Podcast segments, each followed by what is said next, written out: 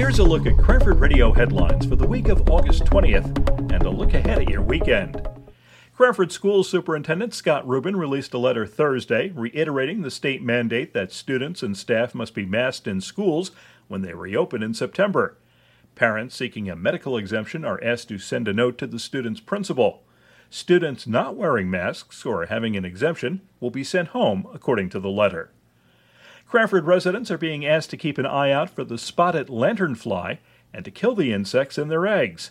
The invasive species can damage crops and trees. Showers and thunder showers are a possibility Friday and Saturday. Otherwise, it's expected to be mostly cloudy with a high in the mid 80s. Henri could bring tropical storm conditions to Cranford on Sunday. Sunday's high is forecast to hit 83. Scrap metal recycling takes place on Saturday between 9 and noon at the Union County Emergency Services Building at 151 Kenilworth Boulevard. The final downtown summer sounds for the year happens Thursday evening at the Eastman Plaza Clock. Blues Rock will wrap up the series. For more area events, check Cranford.com. News provided by TAPinto Cranford. For Cranford Radio, I'm Bernie Wagenblast.